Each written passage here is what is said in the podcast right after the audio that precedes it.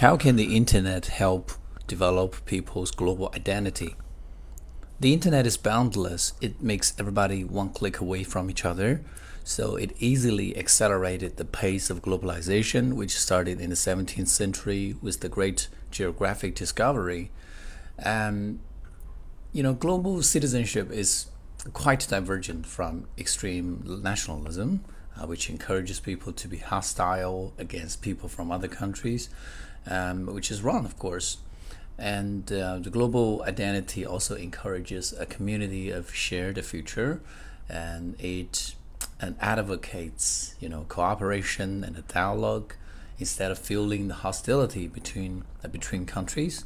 So, in a nutshell, I think the internet teaches people to love and not to hate, and this is the biggest help that it can provide for the development of global identity.